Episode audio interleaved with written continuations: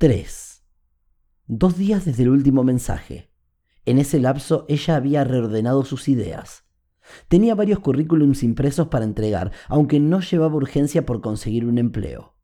Tranquilamente podía vivir durante años con la herencia de su padre, famoso empresario del rubro automotriz que había desaparecido en un viaje de negocios a Lituania. Salió de la casa y comenzó a caminar por la vereda, cuando desde el cielo se descolgó una furiosa tormenta decidió regresar y dedicar la tarde a la lectura. Volvió a las raíces, a los orígenes, ya que había quedado enganchada con la charla que no había logrado tener aún con el terapeuta.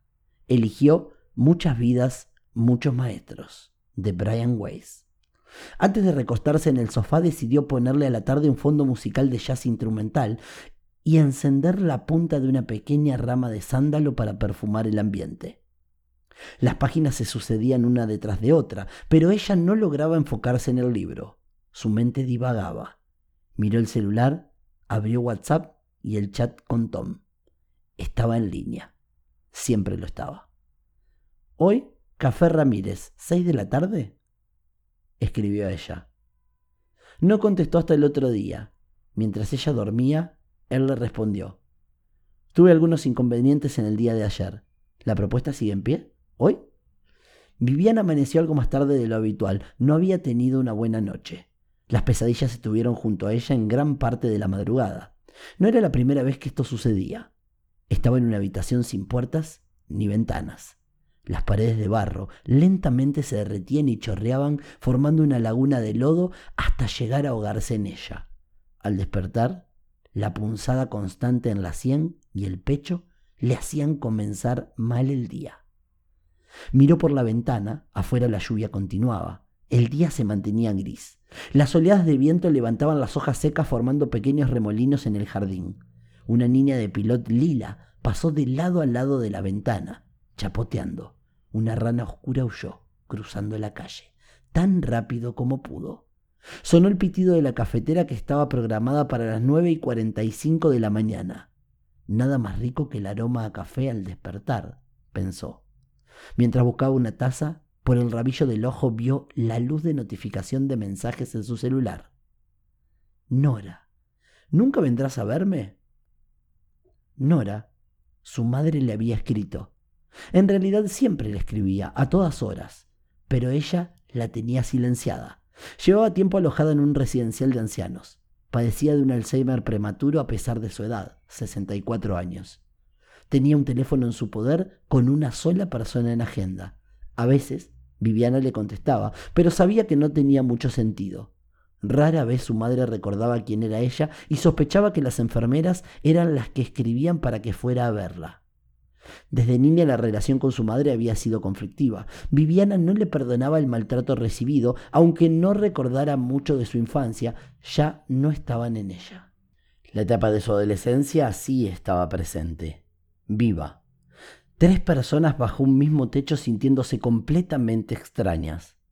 Así podría describirlo, pero jamás hablaba de ello con nadie. Sus dos amigas, que conservaba del colegio, no eran esa clase de personas con las que podía compartir cualquier secreto, no porque no lo supieran guardar, sino porque no mostraban interés alguno. Eran más bien superficiales. Las charlas no salían de temas como los hombres que conocían, ropa, series y no mucho más.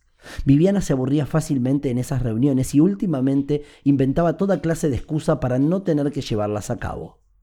Sirvió media taza de café y la llevó al dormitorio. Se metió nuevamente en la cama y contestó los mensajes.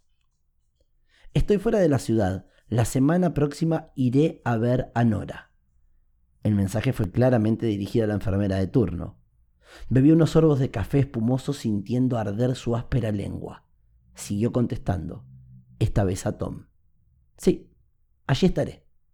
Había aceptado la cita, él no respondió. Viviana se quedó revisando sus redes sociales, en las que no participaba, pero observaba la vida de todos sus contactos. Disfrutaba de ese boyerismo de espiar sin ser vista. Se le ocurrió buscar a Tom en Facebook. No encontró su perfil, pero sí su página. Una puerta chilló muy lentamente y su cuerpo se paralizó. El miedo le hizo una caricia recorriéndola de pies a cabeza. Era la entrada lateral de la casa de la señora Cosme. su vecina. Cuando su puerta se abría tan suave se trataba de su gato, Rufus, que salía al jardín a dar un paseo. Se olvidó del asunto hasta que devolvió la mirada al celular y leyó una frase. Quien mira en su interior, despierta. Sintió paz. Las tareas del hogar consumieron las horas. Cuando miró su reloj marcaba las cinco y treinta y seis de la tarde. No iba a llegar a tiempo. Abrió el armario, una de las bisagras estalló dejando suelta una de las puertas. Ya la había reparado dos veces. Eligió una remera negra con una inscripción de letras blancas, Rock It, y el jean que utilizaba habitualmente. En los pies, las zapatillas gastadas. Posó frente al espejo e inventó varios peinados. Todos fracasaron, así que optó por llevarlo suelto. Le llegaba hasta la cintura. Pidió un Uber. Eran las seis y cuarto de la tarde y ella bajaba apurada del vehículo. Caminó algunos pasos y torció su tobillo, tan fuerte que tuvo que recostarse contra la pared a pocos metros del Ramírez. La espalda quedó manchada por la cal. Nunca se percató. La llovizna débil humedecía su rostro acendrado. Respiró hondo y caminó disimulando el olor. El pie le pulsaba. Viviana sabía de la existencia de ese lugar, pero nunca había estado en él. Su padre era habitué y había contado algunas anécdotas del sitio como que allí Carlos Gardel había dejado escrito el boceto de una canción en la pata de una mesa. El estaño le llamó la atención, una barra exageradamente larga. Sobre ella había dos dispensadores de cerveza y la caja registradora. Detrás, un señor de baja estatura, calvo y con rostro amigable, asentía dándole la bienvenida. La espera en el fondo, en la última ventana, dijo. Ya estaba avisado. Ella ocultó los gestos de dolor hasta llegar a la mesa. Tom estaba concentrado anotando apuntes en una libreta antigua de piel. Cuando notó la presencia de Viviana, la cerró, dio dos giros con el cordón marrón y le ató un nudo firme. La guardó en el bolsillo interior del saco beige. Hola, pensé que no vendrías, dijo él con voz meliflua. Ella colgó su campera en el respaldo de la silla y tomó asiento. Tuve algunos inconvenientes, pero aquí estoy. ¿Qué estás tomando? Brandy. Él le acercó la copa para que probara. Ella puso cara de asco y luego mojó sus labios. Nada mal. Prefiero un martini. Él le hizo una seña al mozo y luego le pidió el trago. Viviana se acomodó el pelo, suspiró y dijo, Primero quiero disculparme por las preguntas que Tom la interrumpió abruptamente. Disculpas aceptadas, no tienes por qué hacerlo y tampoco tenía forma de saber lo de mi esposa. Está asumido, cáncer. La consumió. Lo siento. ¿Qué tal el disco? preguntó Tom cambiando de tema. Debo decir que en algunas partes tiene razón. Ella dibujaba en el rostro una sonrisa que se acrecentaba. Mentía. En realidad, en todo el disco sucedía. Te lo dije, lanzó con dientes apretados. Al final esto se trataba de quién tenía razón, desafió Viviana. De ninguna manera. ¿Qué más da? Lo miraba y se preguntaba sobre la edad de Tom y cuánta diferencia con los 29 que ella cargaba. Mientras él contaba que había llegado temprano al café porque andaba por la zona, ella observaba la curva de su nariz, la barba de cinco días, con una decena de caras dispersas, su piel visque, las manos firmes, los ojos llenos de sinceridad y confianza. Quiero que me cuentes cómo comenzó todo ese asunto de las regresiones. Era efectiva. En minutos ya estaba en el tema importante. Él vivió la copa de un sorbo. Fue en un viaje por la India, entre Orissa y Madhya Pradesh. Ella tenía los ojos como platos. Él siguió el relato. Un miembro de una tribu, Adivasi, me habló de otra que me llamó la atención, los Agori. Viviana conocía de India y sus tribus. Sintió una mezcla de miedo y nerviosismo por las palabras que salían de la boca de Tom. Los Agori eran una tribu caníbal. Practicaban el necrocanibalismo. ¿Los que comen carne humana? preguntó ella. Sí, me apasioné por ese asunto, decidí acercarme junto a alguien que tenía acceso a ellos y conocer un poco más sobre sus prácticas y el porqué de las mismas. Mi objetivo final era un libro que hablara de ellos, pero nunca logré escribirlo. No creo tener el talento suficiente. Tom, realmente sería apasionante. ¿Sabes cuántos logran convivir dentro de esa tribu? Pocos, muy pocos. Lo sé. Más allá de la dieta que llevan, sus creencias son asombrosas. Ellos dicen que el consumo de carne humana tiene efectos medicinales, curativos y entre otras tantas cosas retrasa el envejecimiento. No me lo digas dos veces, dijo ella con tono bromista. Ambos sonrieron. Una tarde, hablando de sus costumbres, uno de ellos, en la intimidad, comenzó a contarme de un procedimiento por el cual había accedido a revelaciones. ¿Revelaciones? Sí, a principio no lograba entender de qué se trataba hasta que me explicó que me había, bueno, que había sanado a una persona de la tribu de algo así como una fuerte alergia. Ahí fue cuando verdaderamente me interesé por indagar más. Esa persona tenía el cuello brotado, acompañado por un fuerte ardor. Él, simplemente hablándole, se había contactado con algo más dentro de él. Había conversado con otra cosa, así lo explicaba. ¿Y? Y el paciente sanó. No entiendo. Terminó el martini e hizo un gesto pidiendo otro. Es que yo tampoco entendí. Así que le pedí que me mostrara lo que hacía. Llamó a una joven de la tribu. Si no estás acostumbrado a ellos, saldrías corriendo. Tienen apenas una especie de taparrabos y el resto del cuerpo completamente embadurnado con cenizas. ¡Qué asco! dijo Viviana. Sí, la verdad que sí. Luego del proceso nos quedamos conversando los tres y recién allí logré entender. Todo se basa en el subconsciente, toda la información está allí, alojada. Ellos le llaman de otra forma, le decían eh, Nietzsche, que en hindi significa debajo. Increíble. Viviana estaba fascinada. Afuera la tormenta creaba una cortina blanca y luminosa. O sea que es como lo que habla el señor Weiss. Sí y no, él se arremangó el saco sin pensar en las arrugas.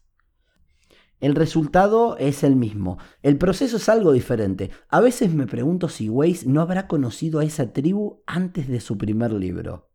Ella sonrió. Le gustaba la idea conspirativa de que el gran maestro les debiera un poco de crédito a los caníbales de la India. Tom siguió. La mayoría de los problemas y enfermedades tienen un origen en esta vida o en vidas anteriores. ¿Crees en la reencarnación? preguntó, señalándola con el dedo índice de su mano derecha. Por supuesto. Estoy segura de haber sido una reina egipcia. Cleopatra o Tom la interrumpió. No, lamento decirte que en toda mi experiencia jamás se dio que un paciente recordara ser alguien famoso de la historia. Eso de creerse alguien tan importante debemos dejárselo a aquellos que viven entre paredes acolchonadas. Ella hizo una mueca de desilusión con la boca.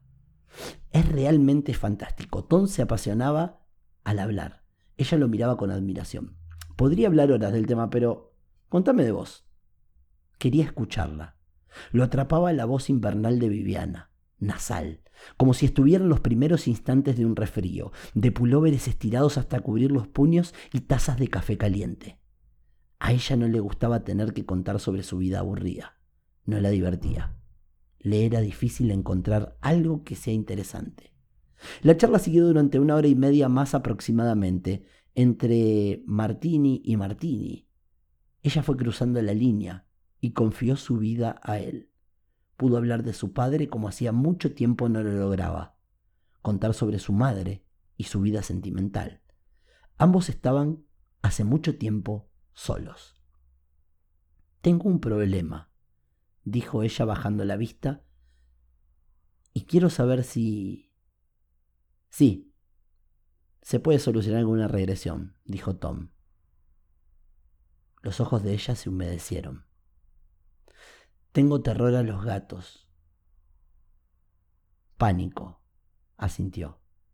No puedo estar cerca de ellos. Siento que me ahogo. ¿Algo así como una fobia? Eso, ailurafobia. Sí, se puede. Él miró su reloj y pidió la cuenta. Debo irme, tengo un paciente en media hora. Fue un gusto la charla, realmente, y deberíamos seguirla. Viviana no sentía ganas de abandonar la mesa, el café, su compañía. Sentía que podría estar allí con él durante horas. ¿Nos vemos pronto? dijo Tom. Ella sintió alivio. Sí. Tom no esperó que el mozo se acercara, se levantó y fue a la barra. Dejó el dinero de lo consumido y algunas monedas de propina. Durante tres días no intercambiaron mensajes. Ella sentía la tentación de escribirle, pero contenía las ganas. Él había estado bastante ocupado preparando un seminario para un selecto grupo de psicólogos que venían desde el extranjero, interesados por la terapia que empleaba. El sol comenzaba a brillar después de tanto tiempo. El arrebol parecía una pintura de Ruiz Dael. El plasma del living marcaba 20 grados. Viviana abrió las ventanas y la brisa hizo danzar las cortinas verde agua. Se quitó el pijama y se vistió para salir a visitar a Nora. Sonó un mensaje. El celular había quedado sobre la mesa de luz. Volvió a buscarlo. Era Darío, su ex, que llevaba dos meses intentando retomar la relación. Te escribo para que solo eso se leía en la notificación. Lo eliminó sin llegar a abrirlo. Tiempo después se enteraría de que aquel mensaje decía, Te escribo para avisarte que anoche murió mamá. El velatorio es hasta las 4 de la tarde de hoy, luego será el entierro. Se tiró en el sofá antes de salir y prendió la televisión para ver un capítulo más de la tercera temporada de Lilyhammer. No tenía prisa. Se había enterado en su cuenta de Twitter, arroba bherrera1990, que Netflix había decidido cancelar la cuarta, pero así y todo quería terminarla. Adoraba a Steve Van Sant, no solo por su actuación, sino por su música. Debería dejar de procrastinar de una buena vez, pensó sintiendo vergüenza. Había aprendido esa palabra días atrás y ahora no paraba de utilizarla. Al final fueron dos los capítulos que miró. Los días soleados, sin darse cuenta, eran días intranquilos. Es que cada vez que quería salir se inventaba pequeñas excusas que la retrasaran. Ropa sin lavar, algún objeto perdido que buscar, cocinar. Con tal de no cruzarse a Rufus, era capaz de cualquier cosa. Juntó coraje y salió. No lo encontró. A 200 metros la gente se agolpaba, sobre la esquina, para ver el saldo que había dejado un accidente mañanero. Se escuchaba el murmullo de unas 30 personas que hablaban de un camión que había logrado evaporar un vehículo chino. Los restos de sangre quedaron sobre el asfalto y algún que otro resto también. Dos señoras conversaban hablando fuerte y disfrutando el chusmerío. ¿Sabés quién es? El hijo de Nancy es alcohólico. La señora de pelo ictérico, desordenado, tenía el aspecto de alguien al que lo agarraba en un mal momento para salir a la calle. No, Selma, yo lo conozco. ¿Murió? dijo su compañera quien llevaba un delantal de cocinera, un puñado de arrugas en el rostro y el pelo empapado de tinta cobriza que tapaba hasta la última cana. Sin escuchar respuesta, Viviana se fue alejando. En el camino paró en un kiosco pequeño donde compró una bolsa de caramelos ácidos.